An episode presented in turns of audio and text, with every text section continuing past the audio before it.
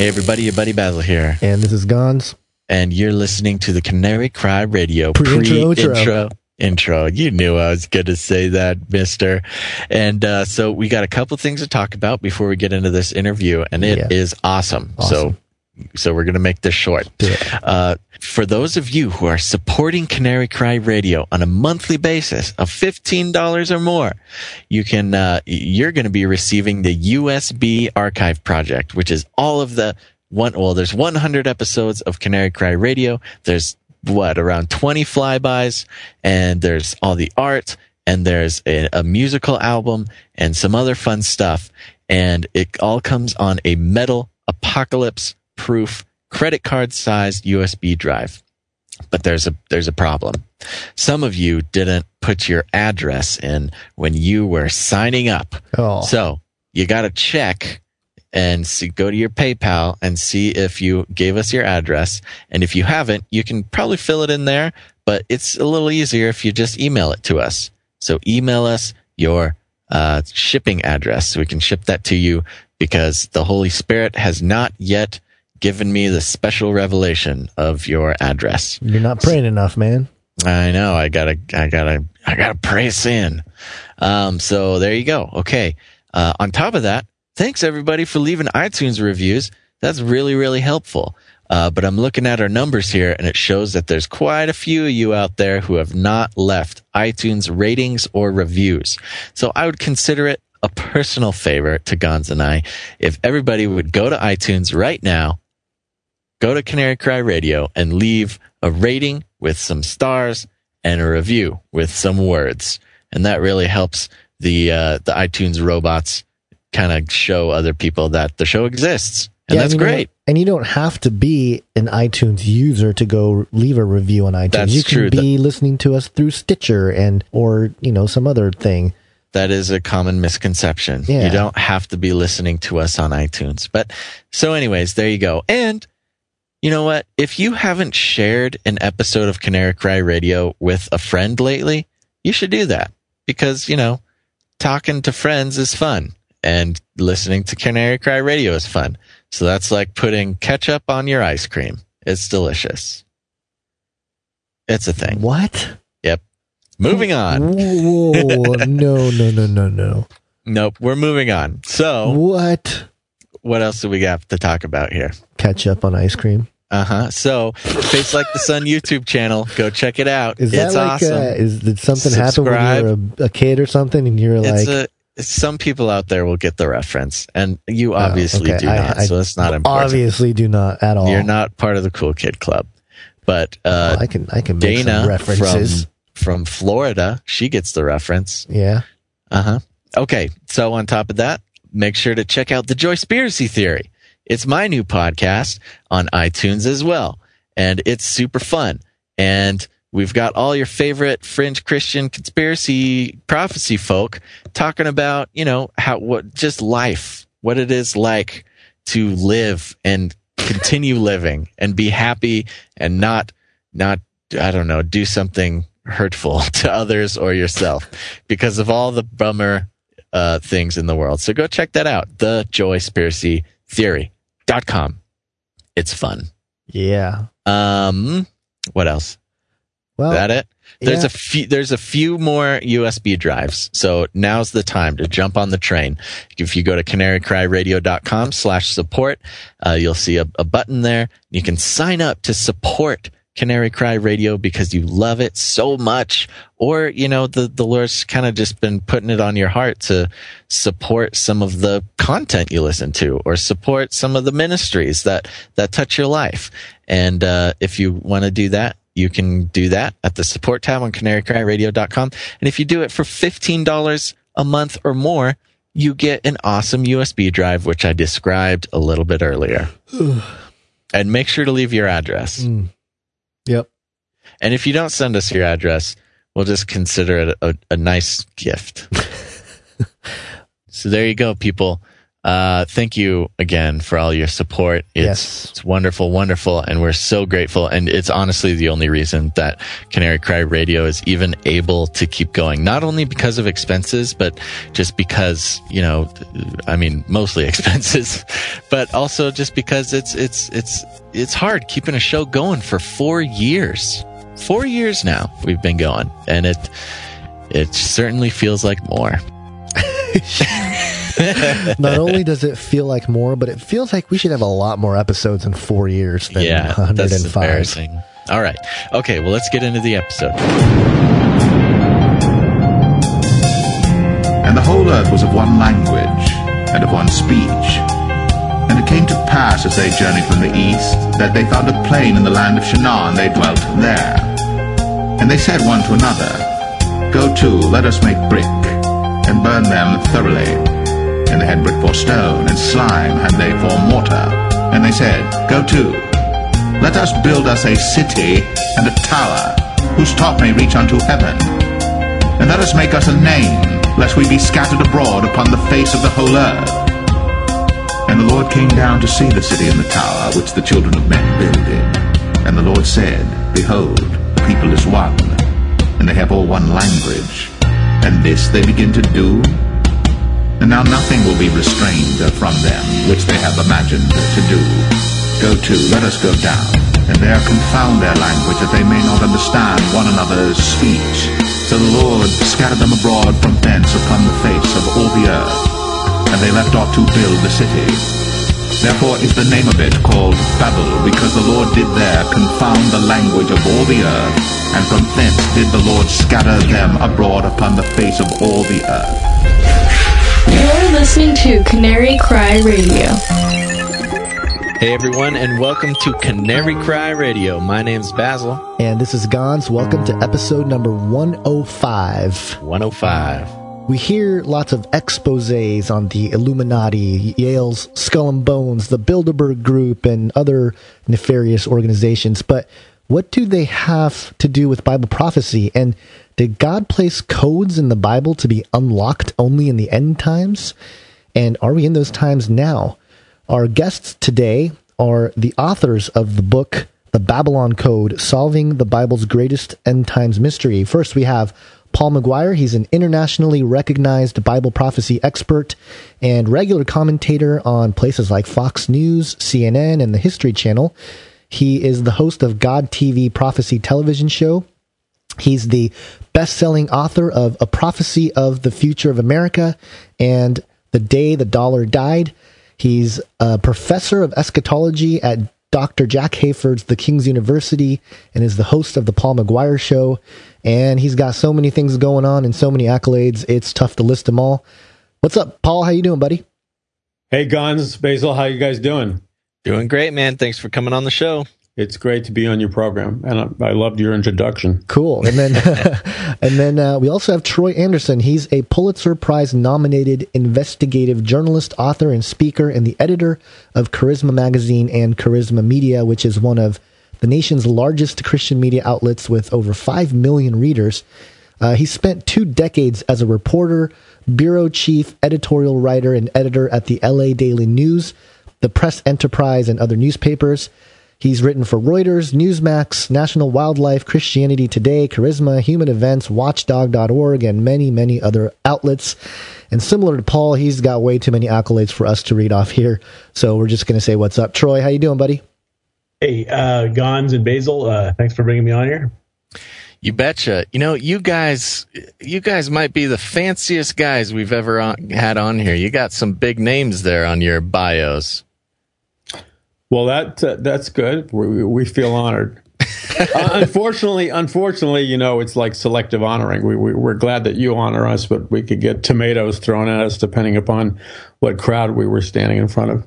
I was going to say, you know, that happens a, a, little too often, I think, to all of us involved here. But um, again, thanks for coming on the show. Now, your new book is The Babylon Code Solving the Bible's Greatest End Times Mystery. The Bible's Greatest End Times Mystery. That is, that is quite a, quite a lofty uh, title there. Is it really the greatest one? Uh, I think we would be guilty of lying if we definitively said it is the greatest uh, mystery in the Bible, and plus it would probably be insulting or blasphemous to God because because uh, we all know why. I mean, I mean, God's infinite, so there's got to be infinite mysteries in the Bible that we just don't understand. But um, without with with the risk of sounding promoting, but there's no other way to say it. We we believe that we have uncovered a mystery uh, that goes back to Mystery Babylon. And as you said in the introduction, it interfaces with um, an area that that unfortunately a lot of people that are into Bible prophecy and unfortunately a lot of Christians um, um, can't seem to uh, uh, accept the reality of, and that is what some people would call I don't call it that uh, conspiracy theories or secret societies. And I think because of the prejudice that people have, uh, or perhaps better said, the, the, the indoctrinated prejudice that people have uh, towards the reality of secret societies and conspiracy theories, they have been unable to grasp huge amounts of information that is totally important to understanding Bible prophecy. So, in, in that respect, we feel like we've cracked a code. And uh, going back to whether we would stand before an audience of people throwing tomatoes at us or, or applause, um, I think in, in God's timing, we're, we're, able. Troy and I have been able to come out with this message this year. I think if we tried to come out with this message five years ago, or ten years ago, or certainly twenty years ago, we would have been having uh, tomatoes thrown at us because the, the, the bias, the intellectual bias against the reality of conspiracy theories has been up uh, up until recently so great that people couldn't perceive the truth. Right. That's a good point. I mean, I think we're really in a in a time right now where it's ripe for uh, revealing some of these big mysteries, and I, I thank God for that timing. Um, now, both of you have, it seems like you've been really involved in, uh, whether it be current events or prophecy or, or Bible, uh, scholarship in whatever way you want, you want to take that.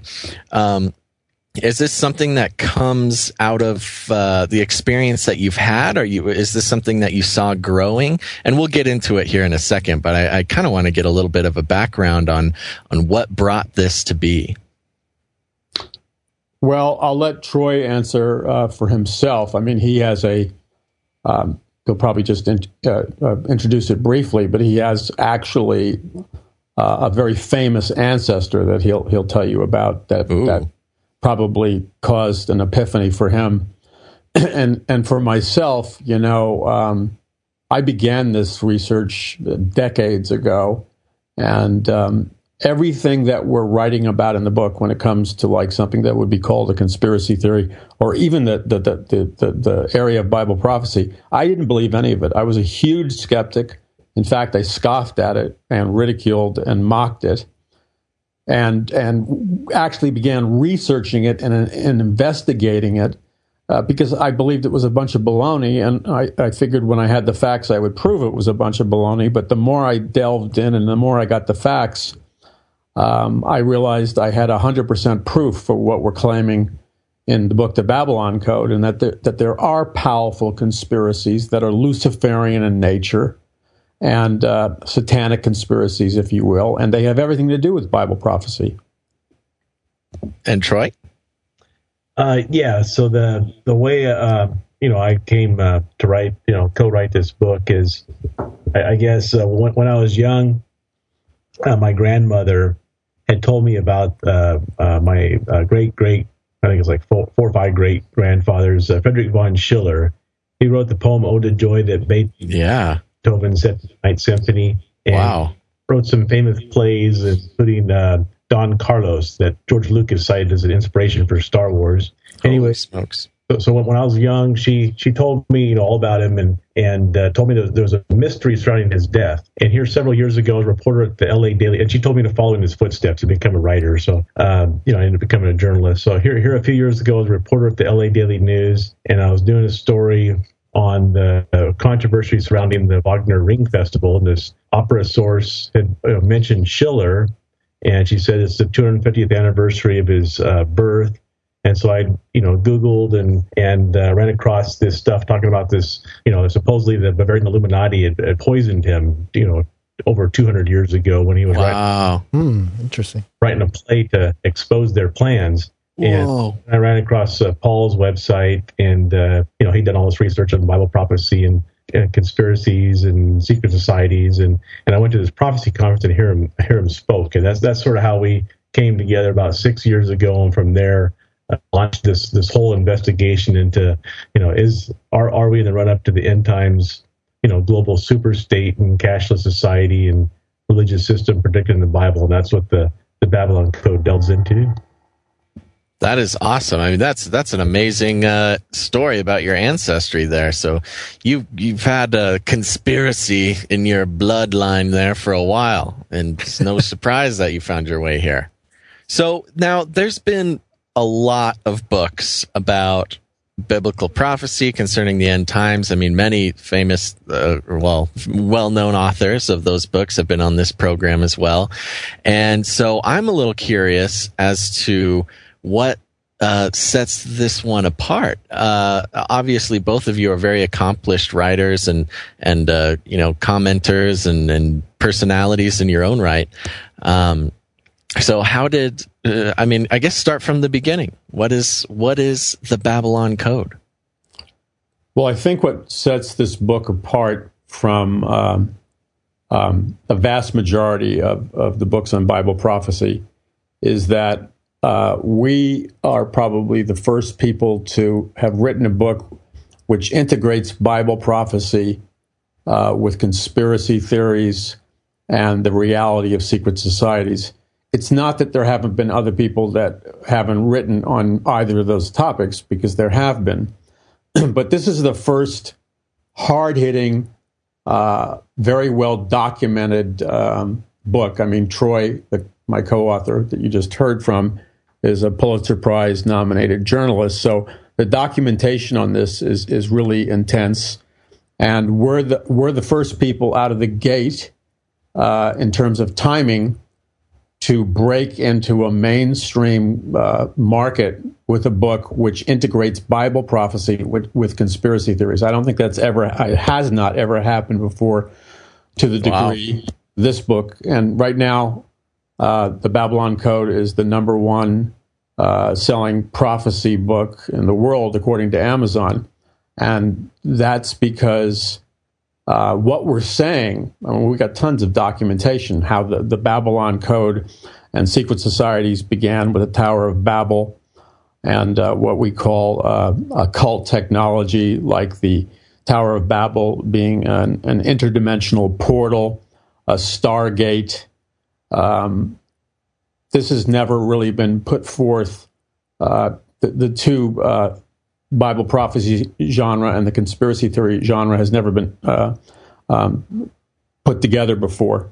And you know, there's still a lot of, uh, sadly to say, there's still a lot of people that that are interested in Bible prophecy that still don't get the reality that uh, the conspiracy theories that we're talking about um, are true. Like like you probably guys probably know, hosting your program, and we deal with this in the book, The Babylon Code it should be it should be knowledge to anybody who's half halfway educated right. that you know our our monetary system is built on a complete illusion. The federal reserve is not federal as you guys know. It's a international banking cartel. And the way our money system works is they print money from absolutely nothing and loan it to the US government or the taxpayer for interest now, I know you guys know that, but the average person doesn't know that. That's true. And, and tragically, the average person in a in a church, uh, when you when you say that to them, you know they, they give you that glazed over look in the eyes, like a deer caught in the headlights. Um, but I always say when we're speaking, turn over the back of of the dollar. Uh, you know, it says "In God We Trust" on the front of the dollar, but on the back of the dollar you got an Illuminati pyramid, an all seeing eye of Lucifer, the words in Latin, Novus Ordo Seclorum, or New Order of the Ages, or New World Order. And on the right hand side, on the back of the dollar, you have not an eagle, you have a phoenix, which is a legendary occult bird that symbolizes uh, the, the rise and fall of the New World Order. Right. Well, well, if conspiracy theories aren't true and if secret societies aren't true, then why do we have countless occult symbols and numbers in the back of the U.S. dollar? Our monetary system, uh, as as as perfectly explained by the visuals on the dollar, is an occultic system developed by a secret society, Right. and then when you connect that with the fact that the Bible talks about in the last days there'll be a one world government, one world religion, and one world economic system headed up by an antichrist and false prophet, hopefully the lights will get turned on in some of these people's brains where the lights are out and they'll understand that that God God has an insight into things that's far deeper than than that they uh, may have known, and hopefully we can help them understand that and what it means for their lives. Yeah. The Gons. Well, I was just going to say, you know, I feel like you guys are tiptoeing a fine line between reaching out to, you know, your average Christian that may or may not know these things, but also uh, the large community of conspiracy theory, uh, you know, truthers, as you call it, who understand that there is a conspiracy, who understand that there are nefarious organizations and that the entire financial system is corrupt and everything like that, but they're missing that piece of God and of prophecy and, and these elements that the Bible actually predicted thousands of years ago that these things were going to happen. And I almost feel like sometimes there's a little bit of a cognitive dissonance there you talk to people who are, you know, maybe more atheistic in their worldview, but they're like down with the New World Order. Eh, Well, you know, you, you understand that there's Satan is running the world, but you don't believe that there's a Satan or a God. So I, I don't understand what your solution is. And a lot of times, you know, it seems to be uh, something that would perpetuate the violence and, and sort of the, the problems we're having now. You know, let's take down the, the system, let's go after them, that kind of thing. So I feel like you guys are reaching out to both sides of the, the, the, the world of conspiracy that needs God, but also the Christians who need to wake up a little bit more to, you know, what's happening around them. Um, but, you know, in terms of some of these ideas that, uh, you know, I think you guys might be the first to bring him mainstream, and, and that's really cool because I think that's the biggest one. Yeah. yeah, because that that is really important, and there are so many people in the mainstream that are just walking through life without a clue about what's actually going on. Um, but I think you know, in terms of what I've seen in the last few years, and I'm sure you guys have seen this too. It's been kind of encouraging to see people wake up because there are a lot of people waking up, a lot of Christians waking up, things like that.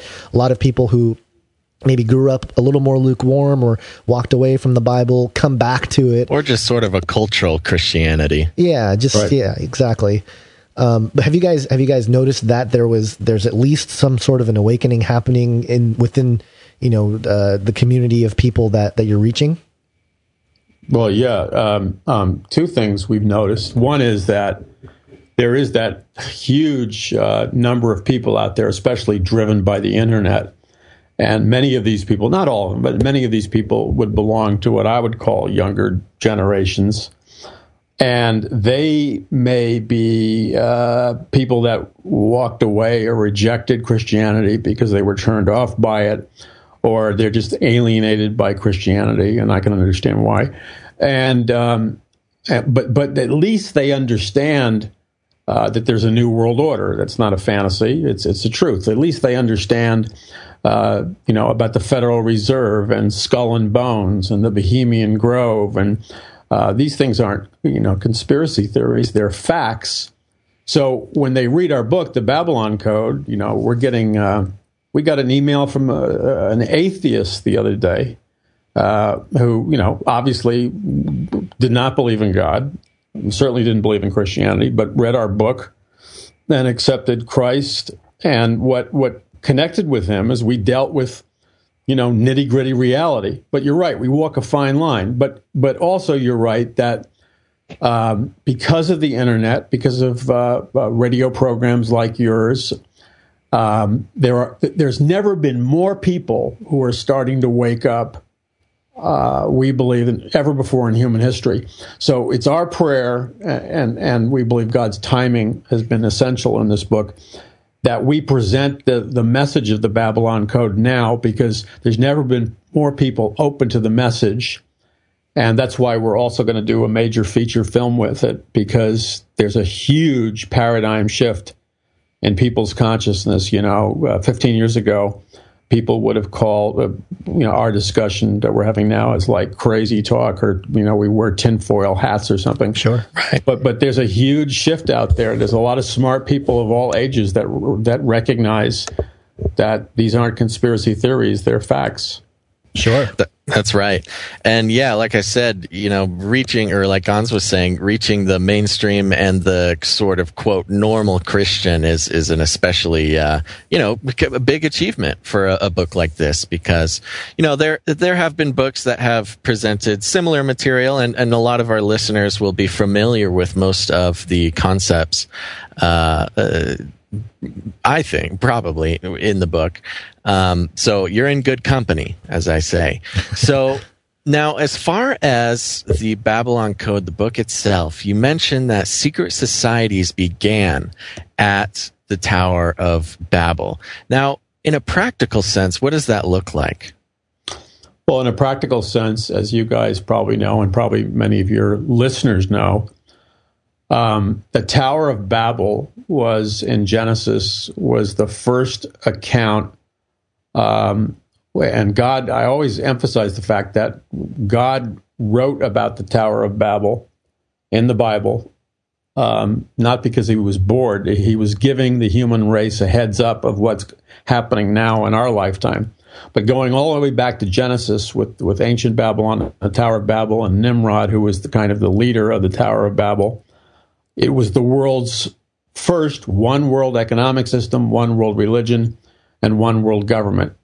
And you all know the end of the story. God looked down from heaven and judged the world's first one world government, one world religion, and one world economic system because he could see into man's hearts and he could see that really they wanted to create the New World Order is really a counterfeit of the kingdom of God. So they wanted to create right. a new world order or a global society, but they wanted to kick God out of the world that he created. So it was Luciferian in nature, and God judged it.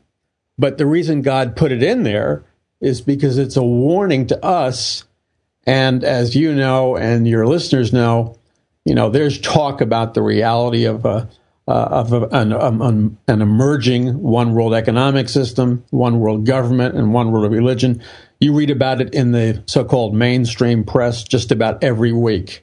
So this this Babylon is rising again in our lifetime, and the, the rise of Babylon in our lifetime, which was warned about in the book of Genesis, um, is a powerful prophetic uh, sign that we're in the end times. Because when you read the book of Revelation, uh, Babylon, Mystery Babylon, doesn't return until the end times. So we're deep in the end times.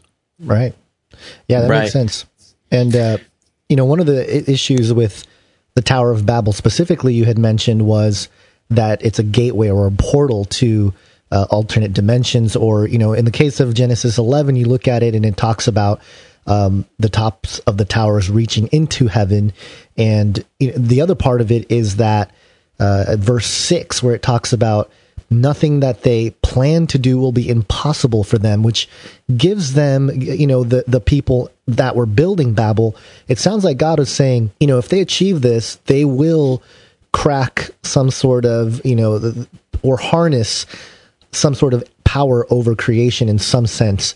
Yeah. Uh, which is very interesting when you start looking into that. And, um, you know, it, it's, it's fascinating to consider that even back then they had whatever technology or whatever knowledge, secret knowledge that you know, in theory, from my theory, I think that was passed down from um, you know the pre-flood era, the antediluvian world uh, right. that was passed down into that time, and then somebody got the information. I believe Nimrod became a Gibborim somehow, which yeah. uh, speaks into you know the Nephilim concept and everything. But uh, how how do you piece that together? All the the areas there, and, and how did you come to the conclusion that the Tower of Babel was some sort of portal or gateway. Well, I'll let Troy uh, comment on this also. Uh, but just initially, I'll throw this out. Um, when when you look at the the Tower of Babel, um, it was designed as a, an astrological worship tower to, to worship the host of heaven, which not only meant the stars, etc., but uh, made reference to the uh, worship of fallen angels or interdimensional beings.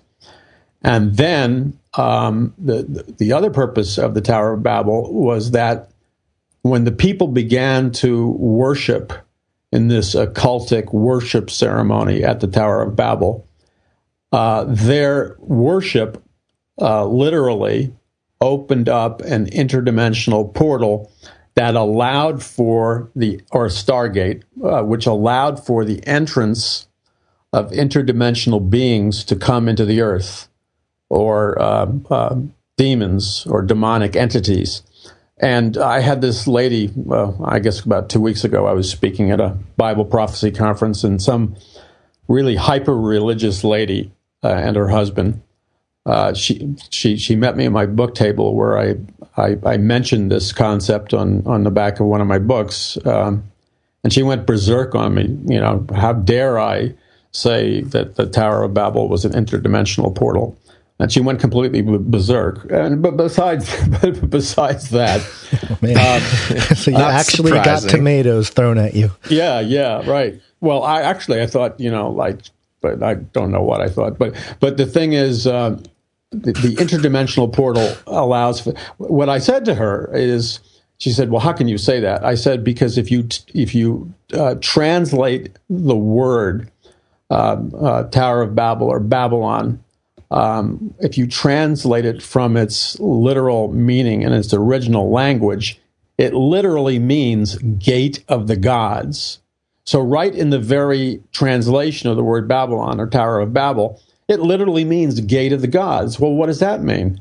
It's a gate. It's it's a gate or an entranceway. It's a it's a portal. It's a doorway uh, from one dimension into another. It's a gate by which, uh, when you participate in occultic worship, these interdimensional uh, beings, which would be demonic entities, enter the earth. So it's it's it's a in a sense, a time travel portal. It's and and this and we deal with this in the book a lot, the Babylon Code, uh, because Troy and I are convinced that uh, the Bible is filled with references to what we call occult technology, or some people call a fallen angel technology.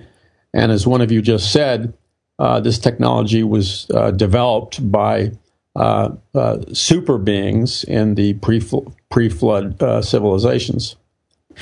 Now, I want to I want to hear from Troy as well. But how do you communicate this to a mainstream or a, even a mainstream Christian audience? I mean, we have our listeners now are are right on board, but to a, a regular you know audience, that that's got to be just cuckoo bananas.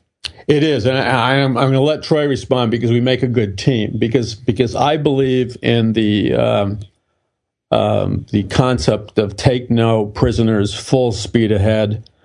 Uh, you know, have your facts uh, ready and don't apologize. No retreat, no surrender. Right. And I really don't care what you think. I'm going to be polite and gracious, but here's the truth. Deal with it. Right and uh, then thank God uh, Troy has a different temperament. Uh, uh, he's Sounds more like a familiar he's, dynamic. Yeah, he's he, he he he gives more of a documentation, so we make a good team. So Troy, I'll let you respond on how we deal with that with people we speak to. Yeah. So the the way I you know you, you mentioned earlier about you know taking this kind of information into the mainstream. In fact, I, I told Paul when we were writing the book that we were going to mainstream conspiracy theories. We're going to bring this into the mainstream. That's sort of the idea here. So when I when I explain what the Babylon Code is about, I, I say that you know it, it involves a prophetic mystery in the Bible that begins with the Tower of Babel and the story of Nimrod. And you know Nimrod's an archetype in the Antichrist. You know, as Paul explained, you know he's the the leader of this first world government and economic system religion. And then Babylon plays a central role in the books of the prophets, you know, Daniel, Isaiah, Jeremiah, Ezekiel, and then it reemerges in Revelation as Mystery Babylon and Babylon the Great. And uh, uh, this this might be surprising to some people, but it's, it's the second most mentioned city in the Bible besides uh, Jerusalem. So so Babylon plays a central theme throughout the Bible. Uh, you know, of course, Jerusalem is the city of God. Babylon is sort of like the city of Satan, and um, and there's the, the, the, interesting thing about what Paul was talking about. This this you know is it is it some was the Tower of Babel some kind of occult technology, early ancient occult technology? Of course, we're discovering all kinds of new things about this about the ancient world that uh, we didn't know before, and, and a lot of the historical information we've had is being sort of rewritten now as we discover more things. And uh, one of the most interesting thing is, is there's, there's, some prophecy expert that believe that the Antichrist will, in some sense, be the I don't know resurrection or return or maybe a, some kind of genetic connection to Nimrod. Might and, have been uh, Peter Goodgame with the uh, second coming of the Antichrist. It's a oh, theory that he threw out there. Oh, is that right? and and and j- just this week, uh, the most the weirdest, most bizarre. I mean, amid, amid all the weird and bizarre things been going on lately, uh, you know, in the next few weeks they're actually going to erect the Temple of Baal or, or Nimrod right. in New York City and London. Yeah, you know, this, ISIS had destroyed the actual uh, temple. Uh, you know, I think it was in Syria, and so now through some strange, uh, you know, set of circumstances, actually going to erect this, uh, you know, replica in New York City. And you know, of course, you know, many people have, have believe that you know, you know, America or New York City could be, you know, the, you know, part of this Babylonian system or, or actually Babylon. Revelation 17, 18 talks about this uh, Babylon being destroyed by fire in one hour and the, the, uh, the, the, the shipmasters on their merchant boats will sit from afar, watch her burn, uh, mourning all the wealth that's lost and how they, you know, world traded with whatever this mystery Babylon system is. And there's a lot of, you know, people over the years have, um, you know, thought maybe that you know Babylon was the Roman Catholic Church or apostate Christianity or European Union or you know even you know Babylon in, in Iraq and of course you know America. So so there's a lot of uh, you know questions and mystery about this, but it all sort of connects together you know back to ancient Babylon. So that's that's uh, how we delve into that in the book. And so it seems like you've got a pretty straightforward, logical explanation that is kind of undeniable, even to people who think you're bonkers. And uh, you know that that is probably the most effective way to do it, huh? The, the other thing we, we do in the book is that the, the book features over 100 different interviews. Um, you know, we've got everybody from Billy Graham to Dr. Tim LaHaye, Joel Rosenberg, uh, Rabbi Cahn, know Bible scholars like Mark Hitchcock, Pastor Greg Laurie, uh, all, all, kinds of sort of prominent you know faith leaders and prophecy experts. And the overwhelming consensus among I mean almost all of them is that we are in the run up to the end time events predicted in the Bible. But then we also interview people like Noam Chomsky and professors at Princeton and Oxford and, and prestigious uh, universities like that. And and on, on their on the secular side, the consensus is, is that we're in the run up to the uh, the end of human civilization. In fact, some of these universities actually created institutes. Oxford has a Future of Humanity Institute, and they actually released a report not too long ago citing the 12 top threats to the future of humanity. And, uh, you know, many of them were the kind of things you think of nuclear war, extreme climate change, you know, artificial intelligence run amok. But one of them was a global totalitarian government or a world dictatorship. So, so Oxford University is coming out and saying that, wow. you know, if, if global governance goes wrong, we could have a big problem on our hands. So, wow. There's a lot That's more incredible. This, this than uh, what most people uh, know. That's hilarious. yeah, so that's incredible. Even the secular uh, institutions are on the same are on the same wavelength, even if they're not, you know, don't have the Jesus factor in there. Another real surprising thing is that University of Chicago took an interest in this, probably for political reasons, and uh, they did a poll, and they found that 51% of Americans believe a so-called secret cabal actually runs the world. Right. You know, of course, that wasn't publicized, but you know, we, we put that in the book. And uh, so I, I sort of extrapolated from that, and I found a professor at, at Princeton who had studied this thing. He wanted to find out uh, how much, you know, power do the regular people have today politically, and how much power do the elite have. And he thought when he went into the study that, you know, he'd find that the regular people have, you know, quite a bit of power. But uh, when, when he really looked at it, you know, the elite, you know, donate hundreds of millions of dollars to the political can- candidates, and um, you know, so essentially, he found that you know, wealthy the wealthy elite pretty much have all the power in our political system. You know, it's pretty much a rigged game. They only give you the candidates they want you to choose among, and the, regular people, voters, have almost no political power anymore because the extreme, uh, you know, uh, wealth, you know, uh, that, that characterizes our society today. So, you know. Right prestigious, you know, professors at prestigious universities looked into this and have raised, you know, concerns about what's what's going on. This, uh, you know, consolidation of wealth among this very small group of people. Yeah. Right. Yeah, and I, you know, I think uh, that's the that echoes the sentiments of of uh, well, obviously, according to that poll, at least half of the people in the United States um, so now you you talk about how the secret society started at the Tower of Babel and uh, have continued through the ages there. Now, my question is, how in the world did you get this into the mainstream? I mean, was it were you guys able to leverage? Uh, you know, your past experience and titles, or because, uh, uh, or was this self-published and just happened to get picked up all over the place? How did that work? I'm just curious. Well, yeah, the, so the book was uh, sold to uh, FaithWords, which is an imprint of the Hachette Book Group. It's the world's second largest publishing house. Um, so that that's been a key entry. And, and now we have all kinds of you know interest in turning this into a mainstream film. In fact, I, I just met with a uh, a guy who owns a film investment company over the weekend, and he, he envisions this as you know not only a docudrama maybe initially, but ultimately uh, a series of feature films, twenty five million to hundred million dollar feature films. So uh, if, if that if that happens, you know this would be a way to you know really get this message out there, you know to, to potentially millions of people in the world. Yeah, step aside uh, Da Vinci Code. We got the Babylon Code. Right? right. Well, I was gonna say, well, if uh, all goes well and you guys need a couple PAs or something, just let us know. well, one one thing also in, in, into how we uh, um, deal with uh, you know presenting these uh, intense ideas um, and get a hearing in the public is uh, we have been able to, to by God's grace, leverage uh, the power and influence, whatever power and influence we have. I mean, Troy has impeccable journalistic credentials. Again, you know, he's a, Pulitzer Prize nominated journalist.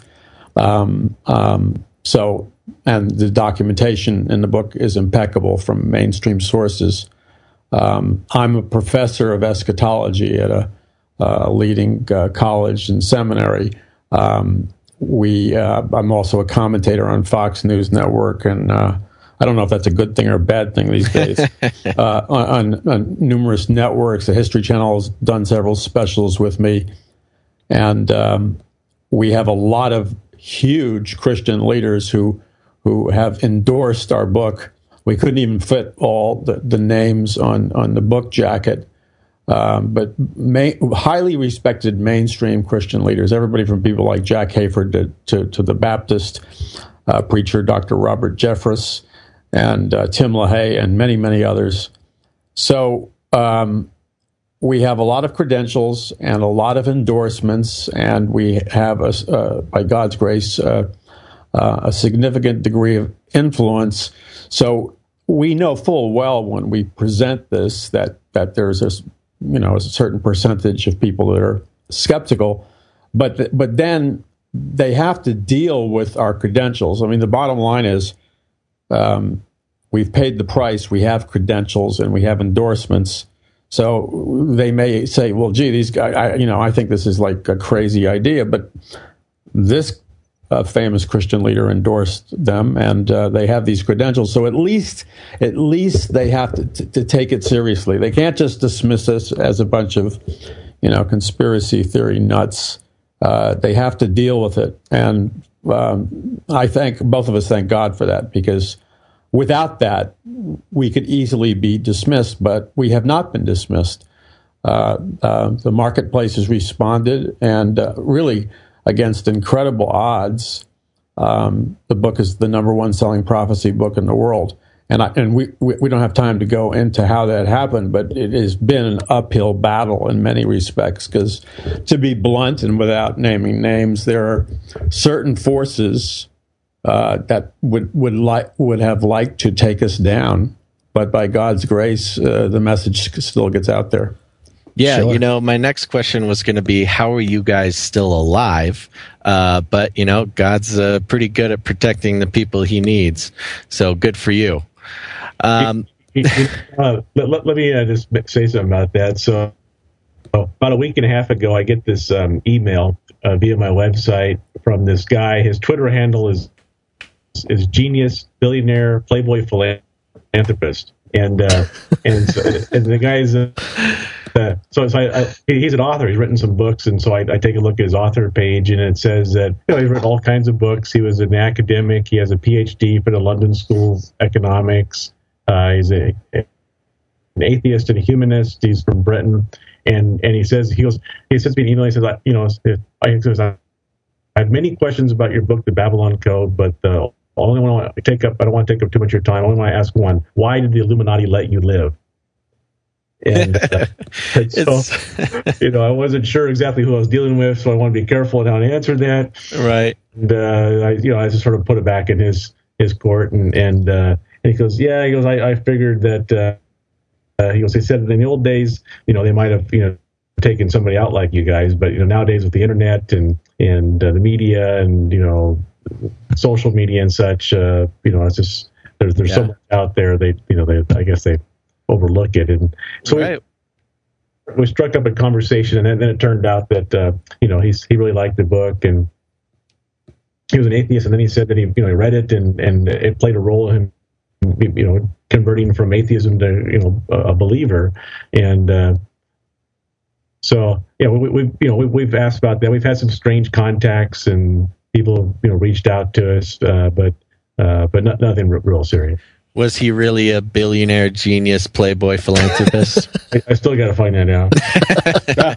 If he really had a change of heart, then maybe you know, maybe he can uh, help I was support. say some of he his could fund your movie right there, Yeah, and me and Gons and I's movie as well. yeah. Um, so wonderful. So you guys are still alive. That's great to hear.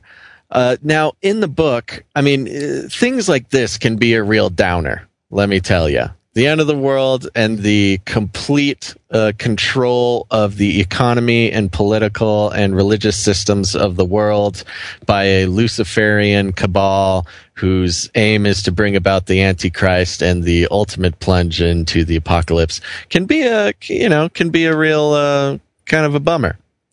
Do you give? I mean, because we know the ultimate answer is a spiritual one. What sort of answer or conclusion do you come to in the book that you, you know you, you've tailored somehow gently to the mainstream media, or sorry, mainstream audience?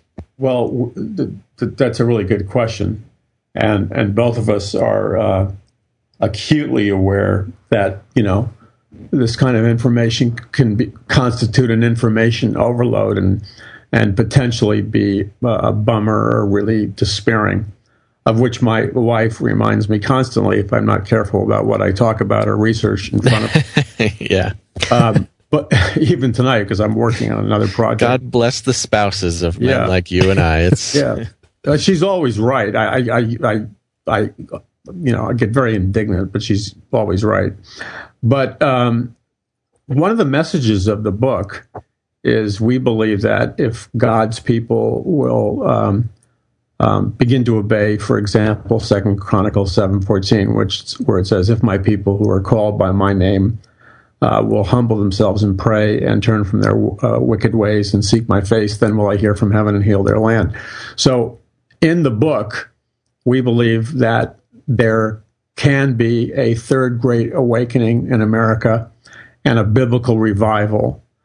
And um, um, we believe that from scripture, we believe that from history, but also um, in the book I share, and I want to be very careful about what I say because um, I, I had a vision uh, that I share in the book, but, but, but, and I don't know if I'll go into it now, but um, I want to be very careful. I don't use the, the term "I had a vision."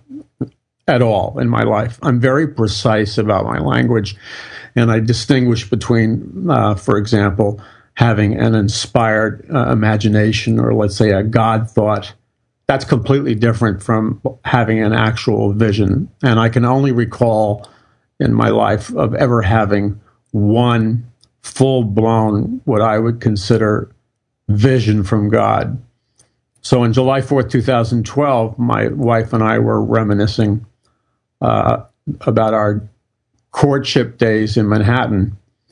And I won't tell the whole, whole story here, but uh, I felt after we were talking on July 4th, 2012, that, you know, we should pray. So I began praying first to the Lord because it was July 4th, uh, repenting of my sins and then uh, as an intercessor, uh, repenting for the sins of the church and the sins of America.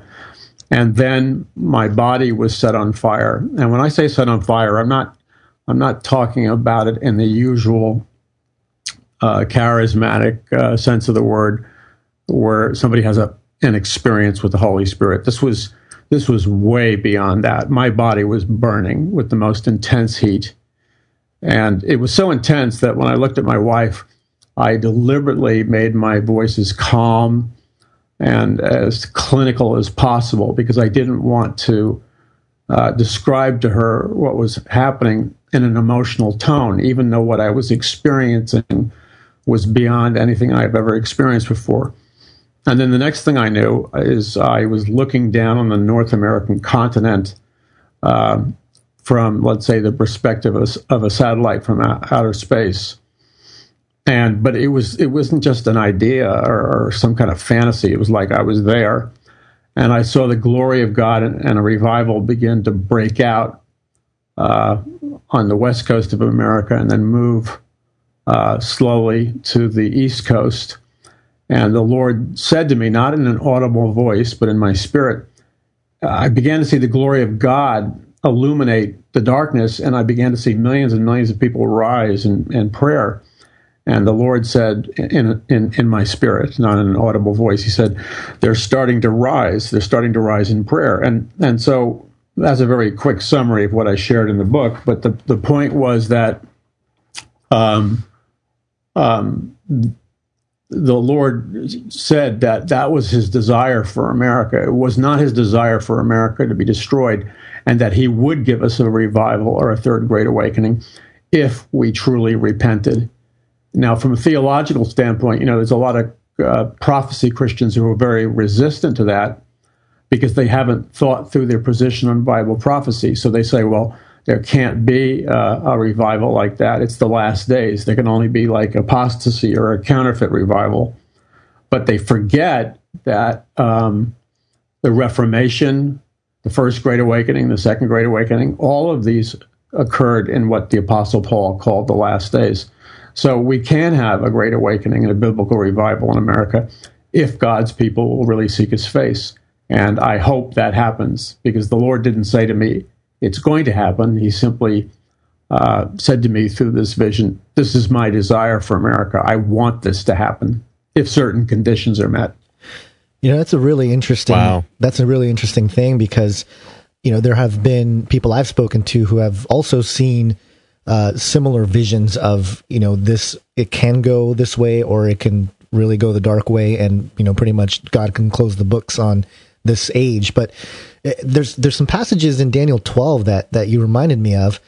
And you know it's certainly talking about the end times and the the times of trouble and um, you know the the, the, trouble that will be so magnificent that you know it will that that no nation has ever experienced that sort of trouble. But at the same time you know if you look at daniel 12 and you look at verse 2 and 3 and stuff like that it's all talking about um, well I, I think it's partially talking about the day of the lord but at the same time it says that uh, and those who are wise shall shine like the brightness of the sky above and those who turn many to righteousness like the stars forever and ever. And you know, it's just interesting how there is this sort of positive thing that's happening at the end. And so maybe in my personal opinion, I feel like even if it's not a huge revival, there is still a line being drawn and sort of a separation of the wheat and the tares where, you know, some of the more lukewarm churches will start to fall away, and those Christians that are really on fire um, will come together in, in, a sort of community aspect. So uh, I find it fascinating that you had that vision because it seems to uh, uh, confirm some of the things that I've talked to people about, and uh, I certainly haven't had a vision like that, but. Uh, in terms of you know gauging the temperament of the United States, anyway, from where I sit, um, I'm certainly seeing you know more people wake up, more Christians waking up and understanding where we're at, but also wanting that revival, going into prayer and and you know really uh, doing the things that God set us to do. So um, that's fascinating to me. But you know there there are definitely prophecies that I think, and I think you guys are really tapping into this, which seem at the time it was written, and even commentators throughout the centuries have missed because of certain aspects of uh, you know the paradigm of where we're at today. And uh, Paul, I know um, you were in the the documentary Inhuman. Uh, I feel like I know you because you know I, I edited you quite a bit in oh, that film, oh. so I saw all the your whole conversation that you did for that one, the interview you did for that, and you know we used obviously parts of it for the documentary, uh, but you know there there are definitely passages that I think that we've seen even in the prophecy circles that we can start to maybe understand even at a deeper level. And, you know, like my personal opinion, you know, things like the brain initiative that Obama put in place in 2013, right? Where they're right. trying to map the brain. I, I personally, I equate that to a sort of a Tower of Babel moment or Tower of Babel goal because as they understand the brain, which ironically, you know, it takes a human brain to understand the brain. So there's like a, a, a, limit to what we can understand about it to begin with. And I think that points to a creator to begin with. But in any case, you know, it, it really with nanotechnology, with, with, you know, all these quantum sciences and everything else, the culture at which things are happening you know, you apply that to some of the older passages and things get really interesting. And, you know, for example, just a couple days ago, I was looking at Daniel 12, 4. God tells Daniel to shut up the words and seal up some of the things for the time of the end.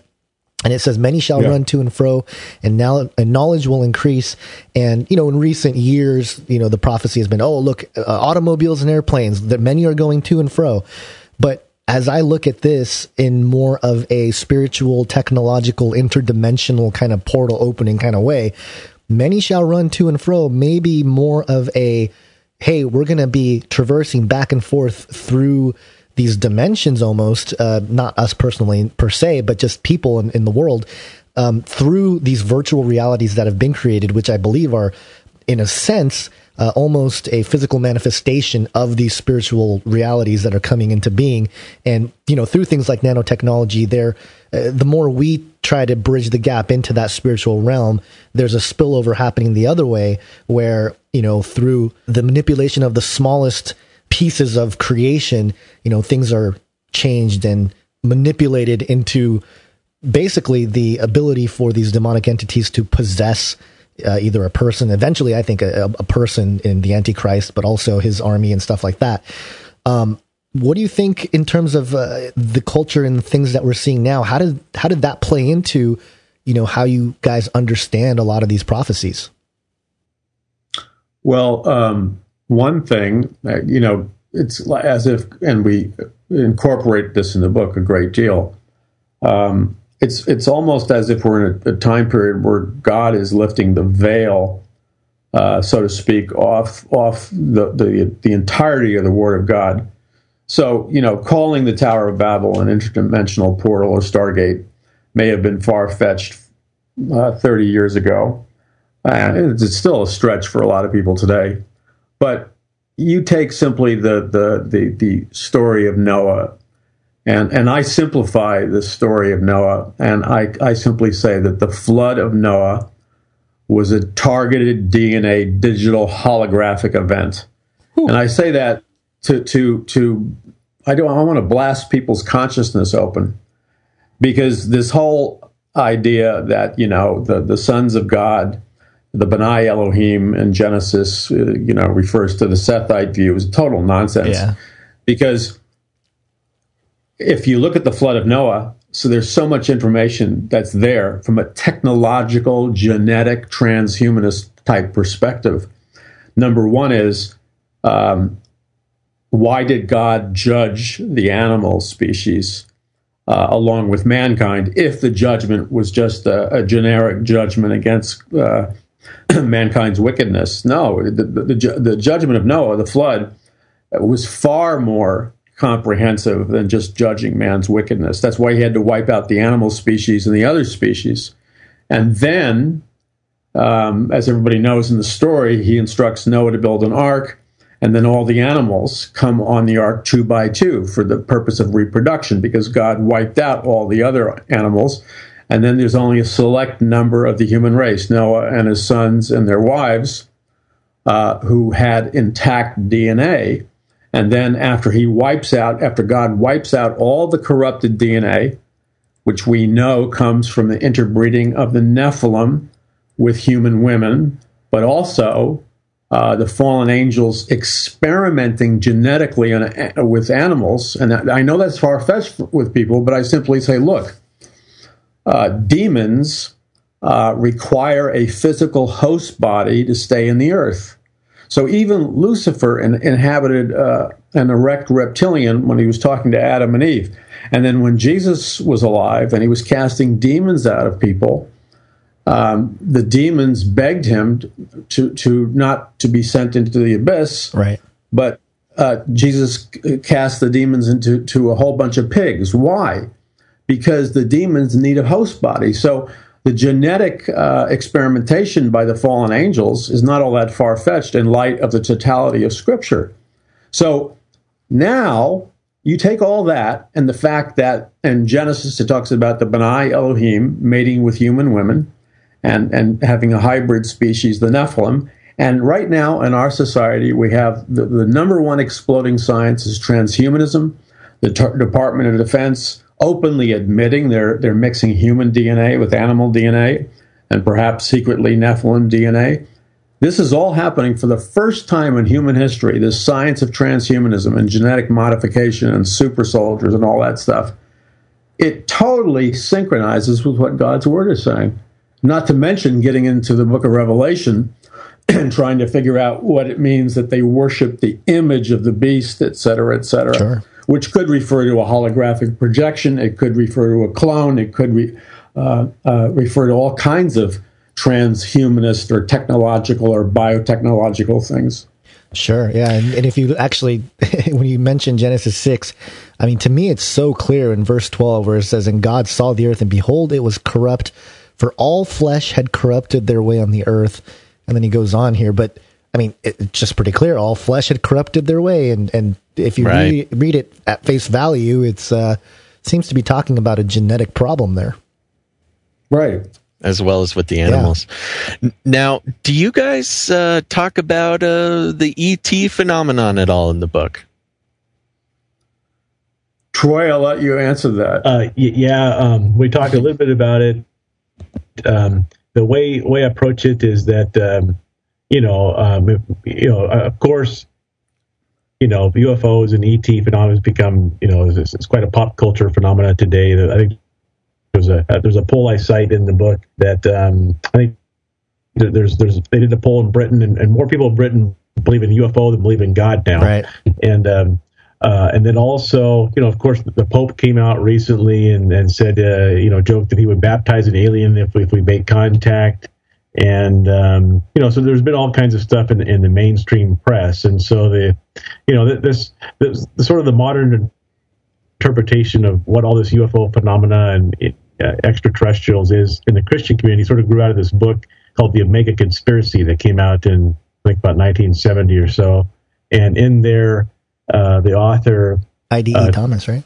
yeah, that, that's that's the author. Um, you know, he, ta- he talks about how the you know the, Nephilim, the UFOs, Bigfoot, a- aliens, all these different things, maybe similar manifestations of these interdimensional evil beings, demons, and um, uh, you know, of course, the Bible talks about entertaining angels unawares, and that they can assume human form and different shapes, and you know what we learn from in, in this conversation, uh, harness different technologies, and so you know perhaps you know some of this that we're we're seeing is uh, you know some kind of you know spiritual phenomena are interdimensional, and and there's there's sort of actually sort of a growing number of scientists that believe that may be the case too. In fact, they're, they're doing all kinds of experiments now, you know, with CERN and all kinds of stuff to try to see if we can enter other dimensions. Uh, scientists believe there there may be as many as 11 dimensions now, and Right. so is what's in those dimensions. And um, uh, so there's so we, we delve into that a little bit in the book from sort of from that perspective and uh, and ask whether this could this could somehow play in the end time scenario the Bible talks about. There's various places throughout the Bible maybe seen a reference uh, you know UFO kind of you know experiences or uh, sightings and and uh, so it's all very mysterious. That's that's that's sort of what I know about it. What, what would you like to say, Paul? Well, two things come to my mind. One is I, I'm firmly convinced from reading this the scripture because when we talk about this, I always add Jesus' comments, which is as it was in the days of Noah, so it will be in the days of the coming of the Son of Man. I don't think Jesus was first and foremost speaking about the general wickedness.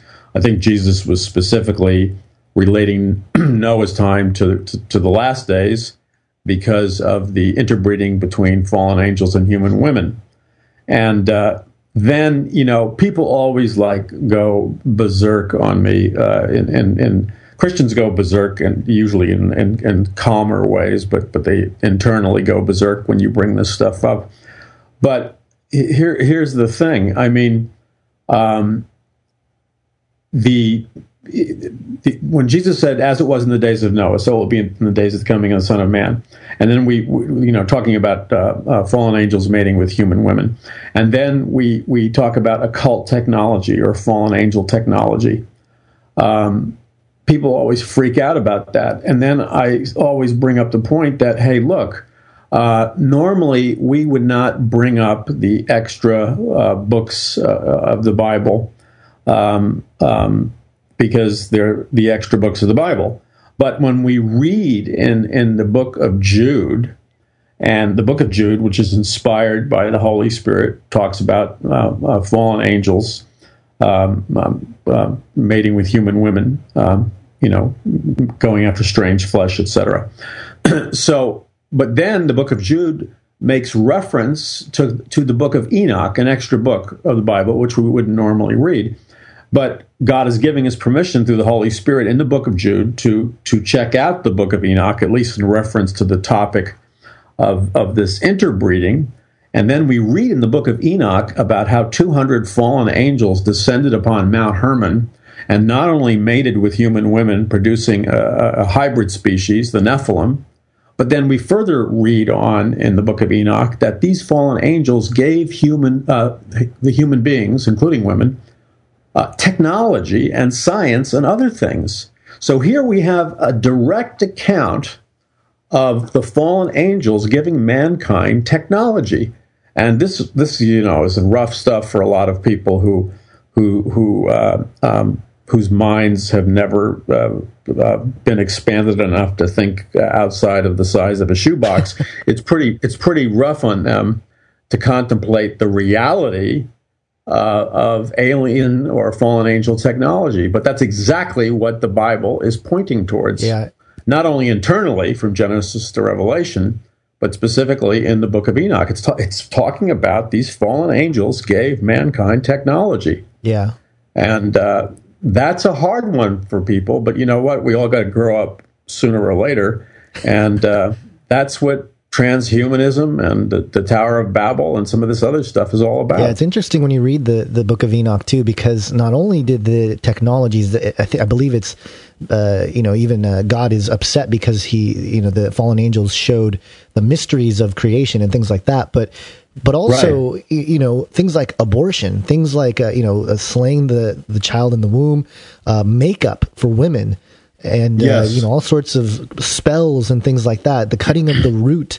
Uh, there's all kinds of stuff that are very occultic in, in nature, and you look at it and you go, you know, I, I was actually mentioning to my to my wife and some of her girlfriends about how the Book of Enoch talks about you know the fallen angels teaching women how to put on makeup, and they were they were Right. pretty upset about that. So we should we not wear makeup or or what should we? And it's like no, it's fine. It's just you know don't go overboard. But it's just one of those things where you don't think like you don't realize that stuff like that had come from the knowledge of these fallen entities. It's really fascinating.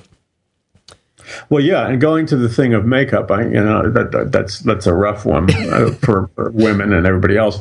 So, but but I think what uh, I think what you know, I, I I don't think God's against no, makeup, no, and no. I think makeup can enhance the physical beauty of a woman. However, um, like any other, like anything, like anything, makeup can also. I mean, there's like a like like like a woman can dress in an attractive way, but but it's it's a matter of de- or a male, but it's it's it's a matter of degrees between an attractive way and a sexually seductive way. The same thing with makeup. Makeup can enhance a woman's beauty, but used in a particular uh, way, it can enhance uh, sexual seduction. So I think these fallen angels were were, were definitely teaching teaching human women how to use uh, makeup to to heighten their powers of sexual seduction because these fallen angels are were into promoting um, immorality. Right.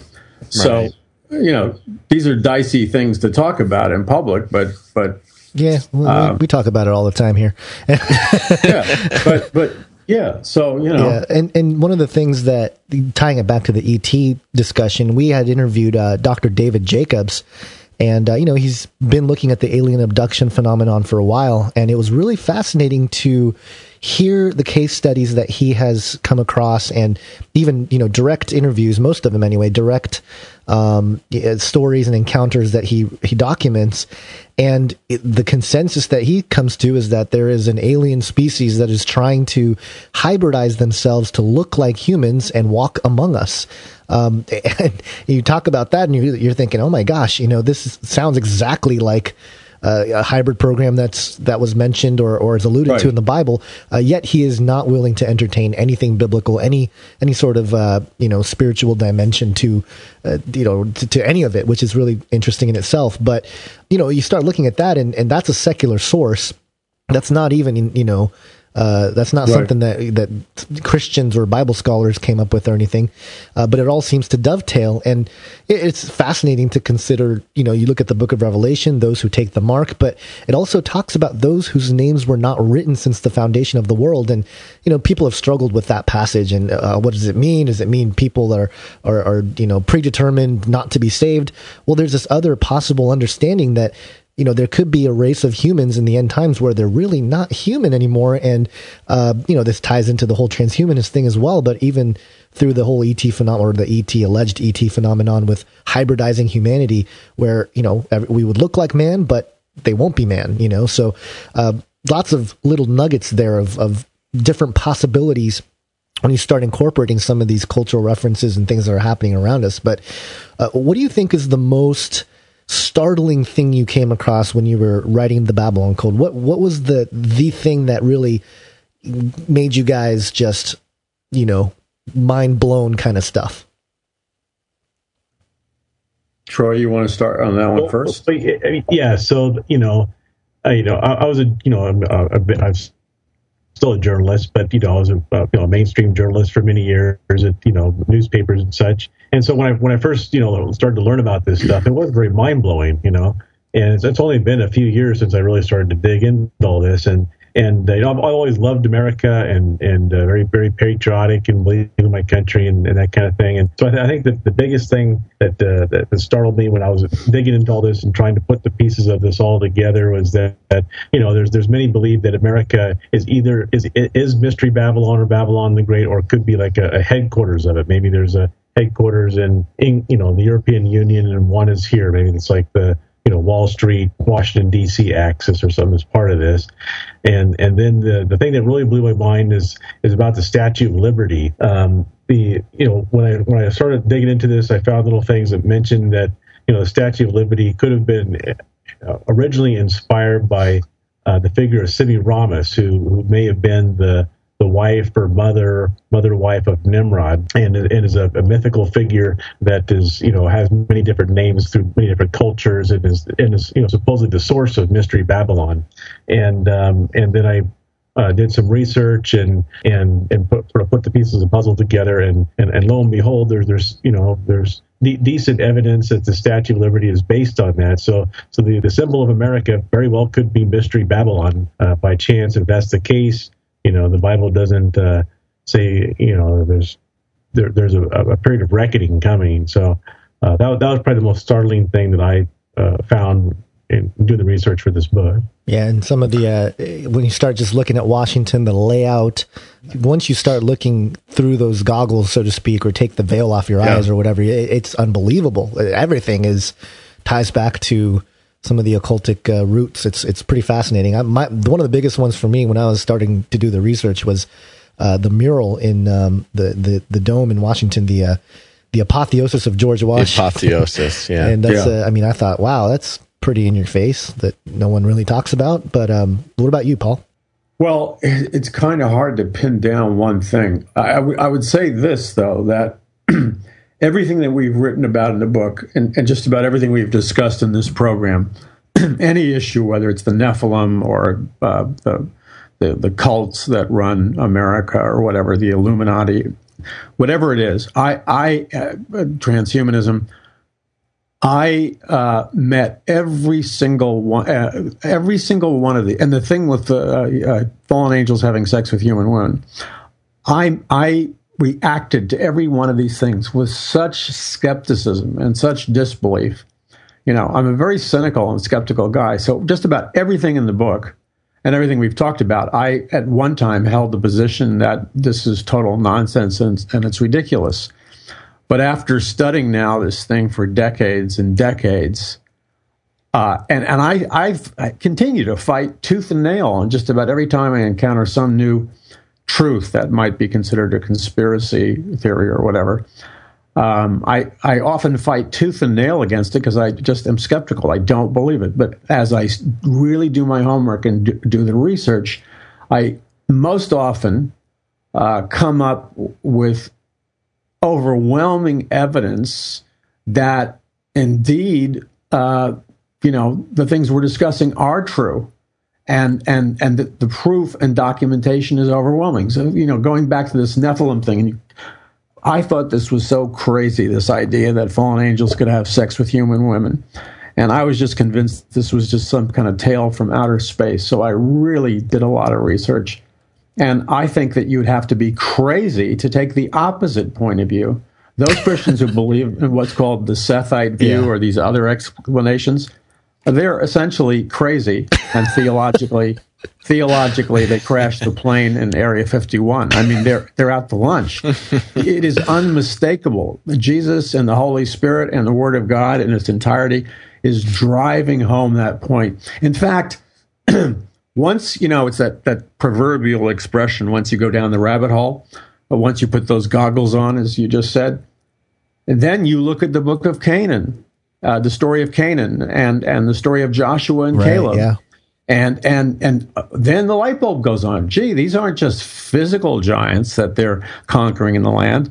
Canaan is populated by these tribes: the Jebusites, the Hittites, the Girgashites, but they're all Nephilim tribes. These are Right. uh, these tribes in Canaan are all the product of interspecies breeding between fallen angels and human women. And then the light bulb goes on again, and you realize that that Goliath is a Nephilim, Right, yeah. and his brother was a Nephilim, and you know this whole thing begins to explode, and you you have what emerges is you have a very biblical and a very deep biblical paradigm shift where your entire consciousness about reality, economics, science, and theology uh, undergoes a paradigm shift, but it's completely anchored uh, accurately in an accurate interpretation of the Bible, and it is it is sanity. In fact, the opposite point of view is the one that's insane.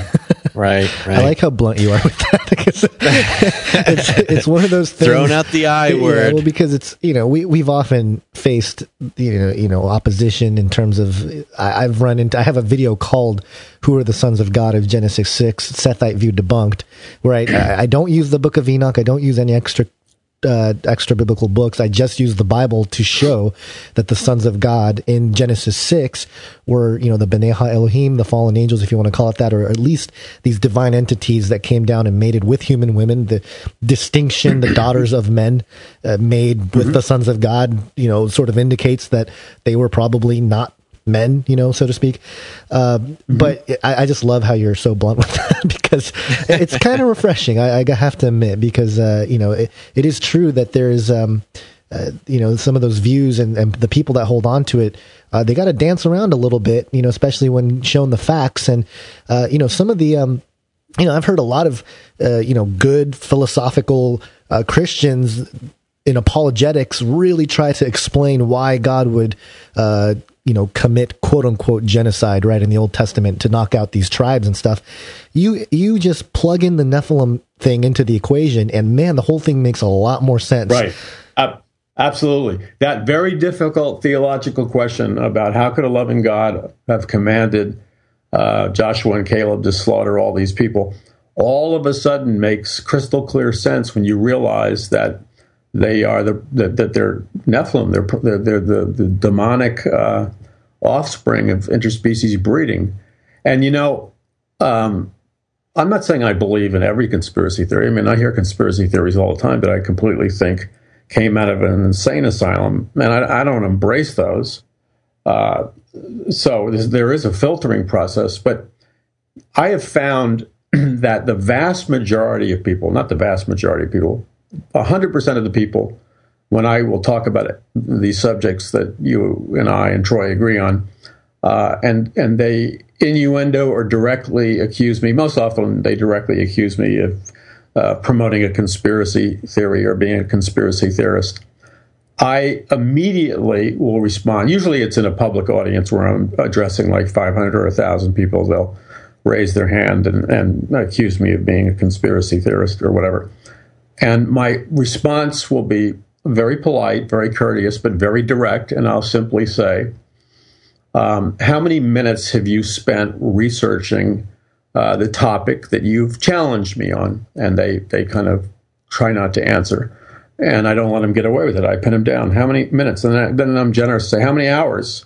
How many weeks have you spent researching this topic?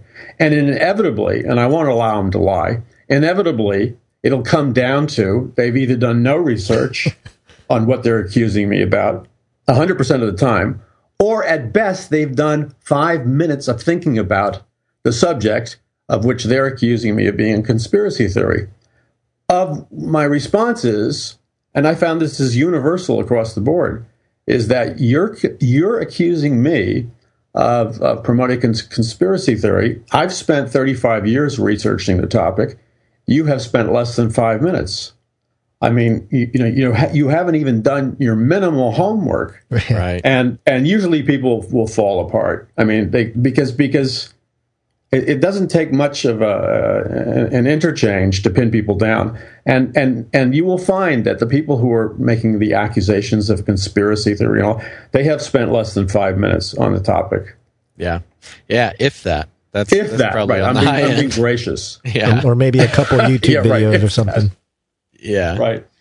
So I'm interested, you know, we talked a little bit about what was most shocking for you guys in the book, but is there a point in the book, is there a tipping point, uh, a common tipping point for those who contact you about what exactly made it all click? Is there a keystone where, you know, they are reading the book, they're hearing all the, the, the craziness, uh, they're thinking you guys are a couple of cocoa heads and suddenly something happens they re- get to a chapter they get to a paragraph and it starts it starts to all make sense. Is there a, is there something like that in the book?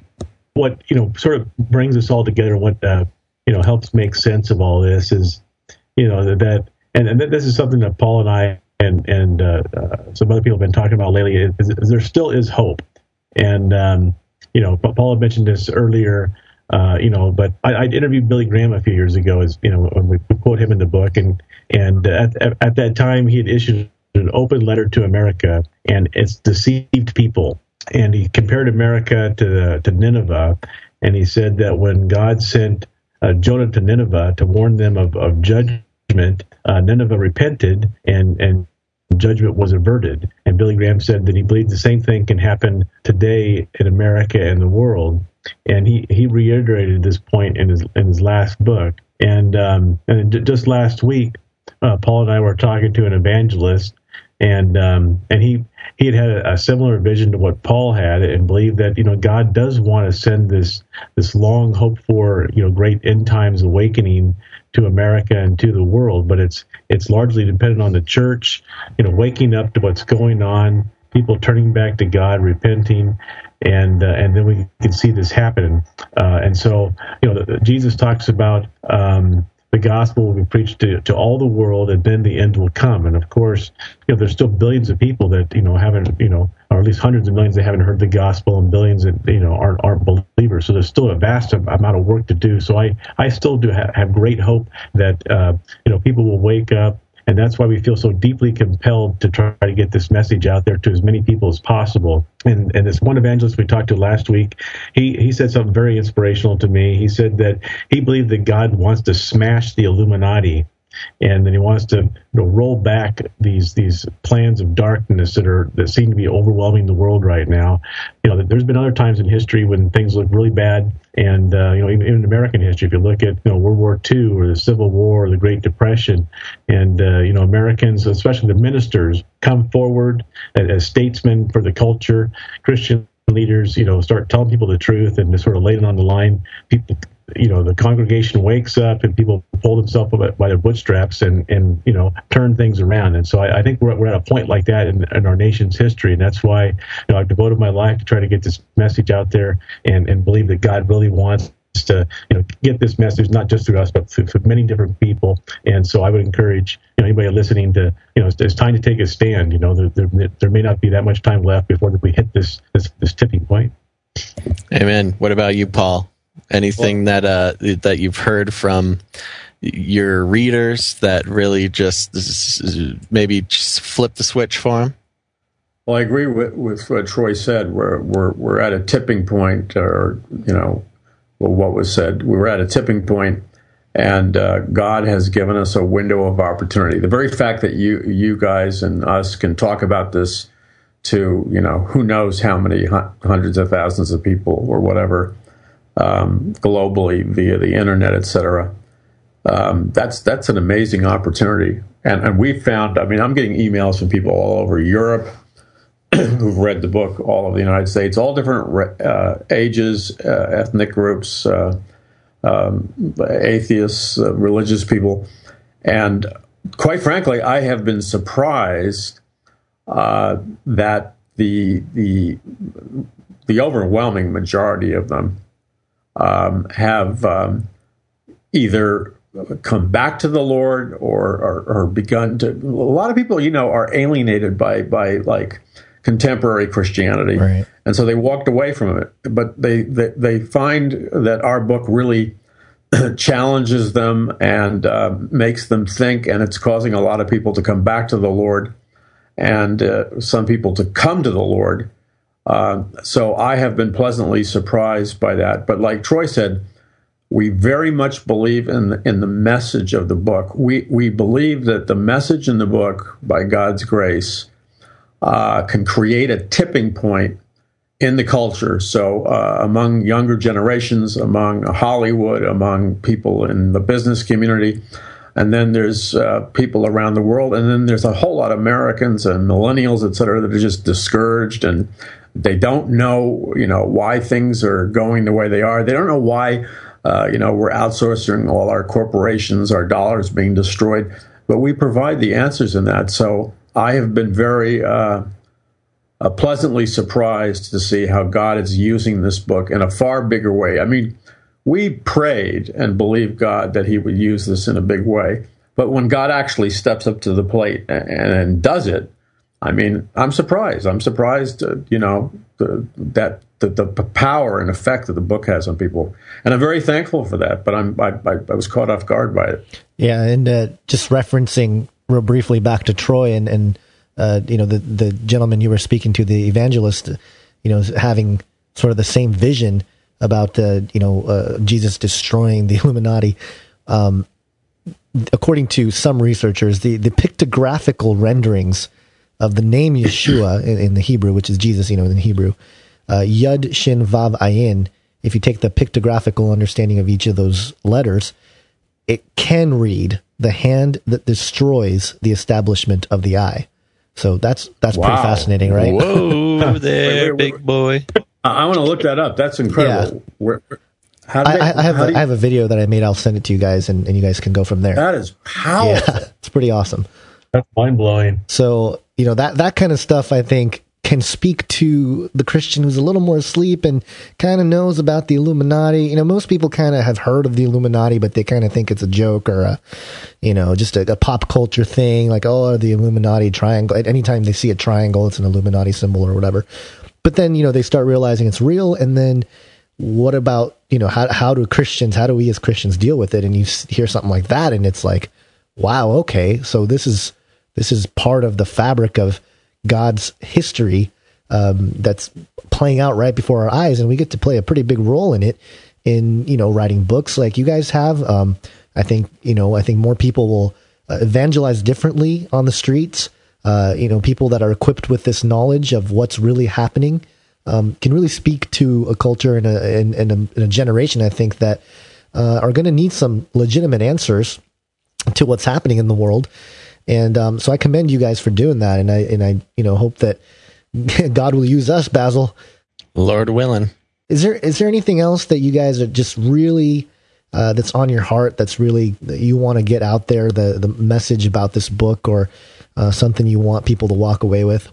Well, one thing is um, regarding um, the factual evidence for what we're what we're talking about.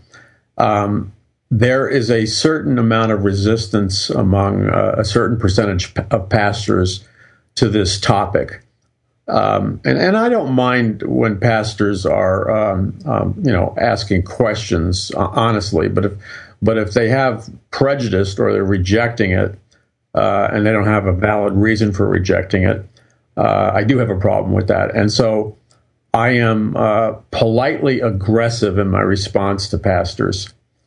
Uh, and this is how, how I'll handle it because they say, oh, you have the Illuminati, because we got this when we were first uh, writing the book.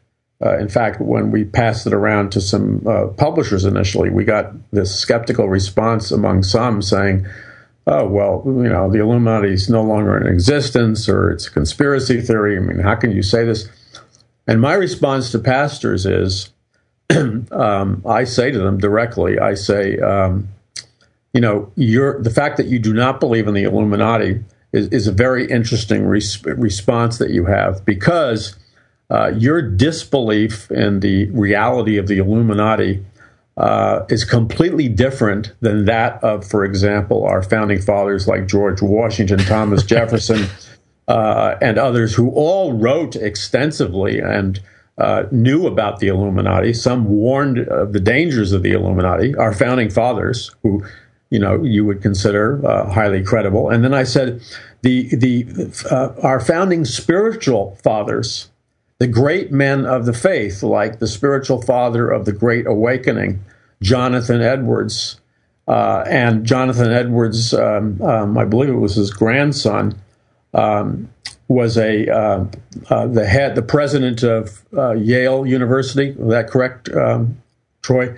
Yeah, that's, my recollection. Yeah, the president, the, the direct grandson of the of the founder of the First Great Awakening, uh, preached sermons at Yale University warning of the danger of Illuminati infiltration in the United States. And these men were highly educated, as did numerous other great Christian leaders. They they all knew about the Illuminati, and they all warned of its dangers. And uh, Charles Finney, the spiritual father of the Second Great Awakening, what what pers- what caused the the igniting of the Second Great Awakening was when Charles Finney, who was an active Freemason, uh, openly repented of his involvement in Freemasonry, and it caused I don't know how many thousands and thousands of Southern Baptist uh, pastors to repent of their involvement in Freemasonry also, and that ignited the Second Great Awakening. So so very credible, deeply literate biblical scholars and spiritual giants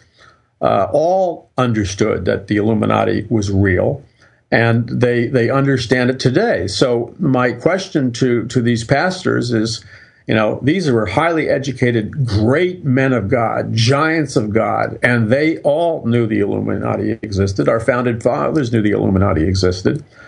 I and then I kind of take the gloves off. I and I say, you know, for you to maintain the position that the Illuminati is a conspiracy theory, uh, essentially says that you're uneducated and you ha- have not been responsible or d- diligent to to do even a minimal amount of research because your assertion is preposterous. and then you drop the mic, and then you walk I drop away. the mic, and, I, and you know what? And I know I'm, I, I will not be invited back, but I don't care because I'm I'm not hurting for invitations, so don't invite me back. That's awesome. How about you, Troy? Any last words after that uh, that oration? Uh, that's a little hard to top there. You can just amen to that if you like. But I, I- guess what I could add there, and this this sort of you know loops back around to the beginning, is you know so so my ancestor Schiller. I mean he you know there was uh, if you, if you research Schiller, uh, many people believe that he was a member of the Illuminati, but uh, he he claimed that he wasn't. But of course, I mean almost all his friends were. You know uh, Wolfgang Goethe wrote Faust, a very famous uh, German writer, was a member. Uh, the, the guy that at one point Schiller was deep in debt and a member of the Illuminati, Bavarian Illuminati, paid off his debts and gave him a house to live in for a few years, and that's when he wrote Ode to Joy.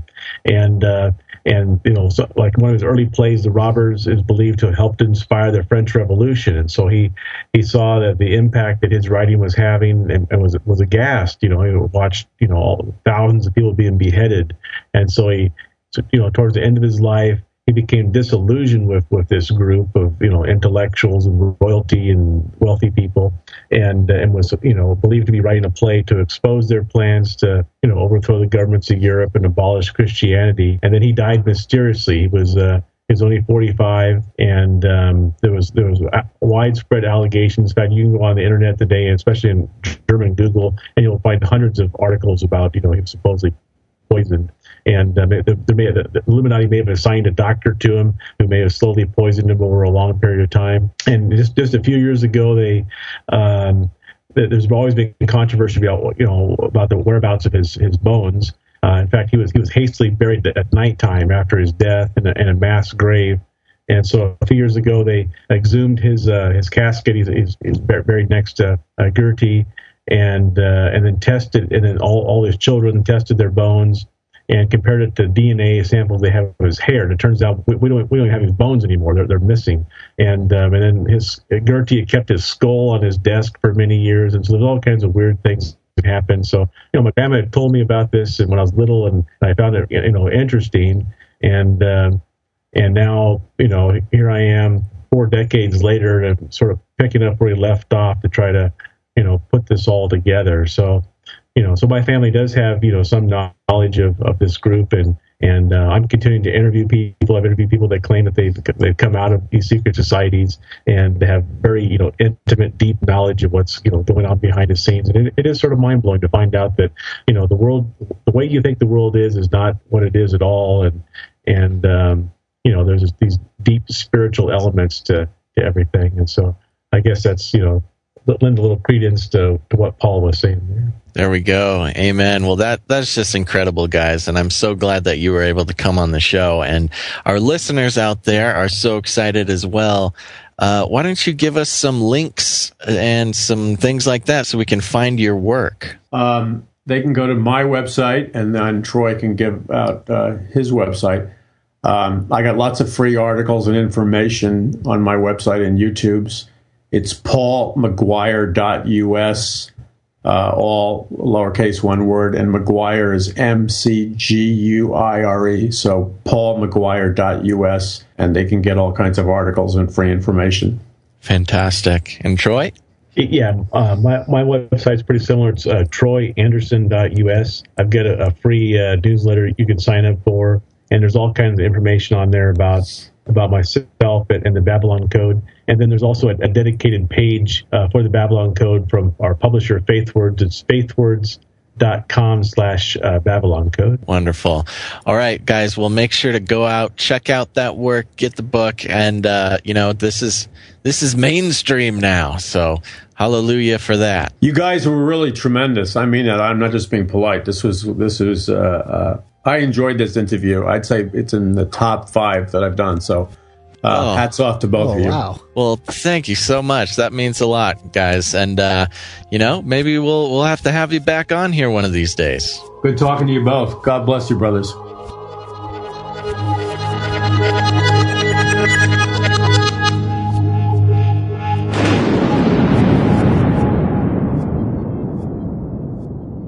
Wow. So there you go. I hope you guys like that. It is is so encouraging to see this material getting traction in the mainstream. That I I, I got to say that's probably something I thought would never happen. Yeah, and hopefully, you know, if the Lord uh, wills, we'll see full length feature film, The Babylon Code, with with Tom Hanks, or maybe not Tom Hanks, but somebody famous, Uh-huh. you know, doing the whole looking for the Babylon Code. Yeah, we got to we got to hit those guys up for jobs, man. Yeah, we, maybe we just we should just be in it. Like we should be the main characters.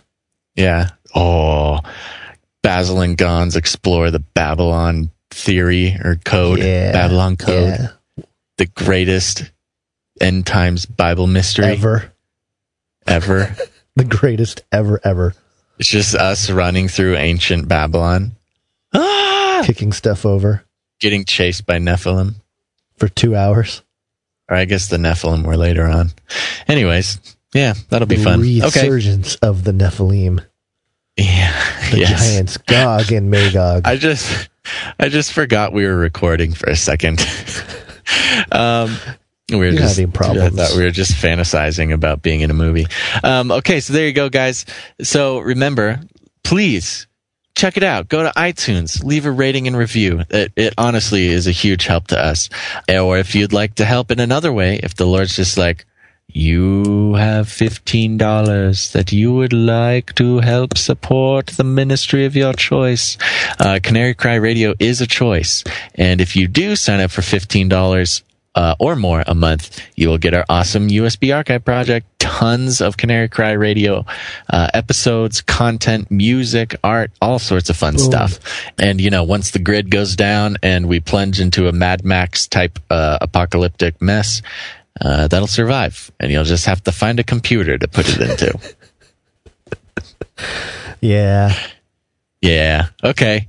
All right. Anything else, Gons? Besides s- subscribing to Face Like the Sun YouTube channel and also the Joy Spiracy Theory podcast on iTunes? well, there's the uh, the Joyspiracy theory and the Face Like the Sun YouTube channel. That's true. That's true. So those are all things, guys. Really, honestly, we got a we got a little network of of content going on yeah, now. we should we should start the Canary Cry Nest Nestwood. Nest or work. Nestwork. Yeah, Oh, there's something. Uh, it's not good, but it's no, it's something. terrible. It sounds terrible. Who's gonna say?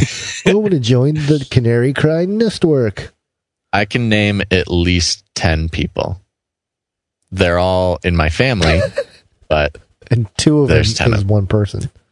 two of them are my conjoined twin cousins. You have conjoined twin cousins. Sure. Sure. Okay, we got to end this. All right. Bye, guys. Make sure to tune in next time to Canary Cry Radio. But until then, all together now, think outside the cage. Basil running away before he says something that gets him in trouble. My conjoined twin cousins are listening. Gosh. They told me specifically not to mention it on the show, and I betrayed their trust. All right.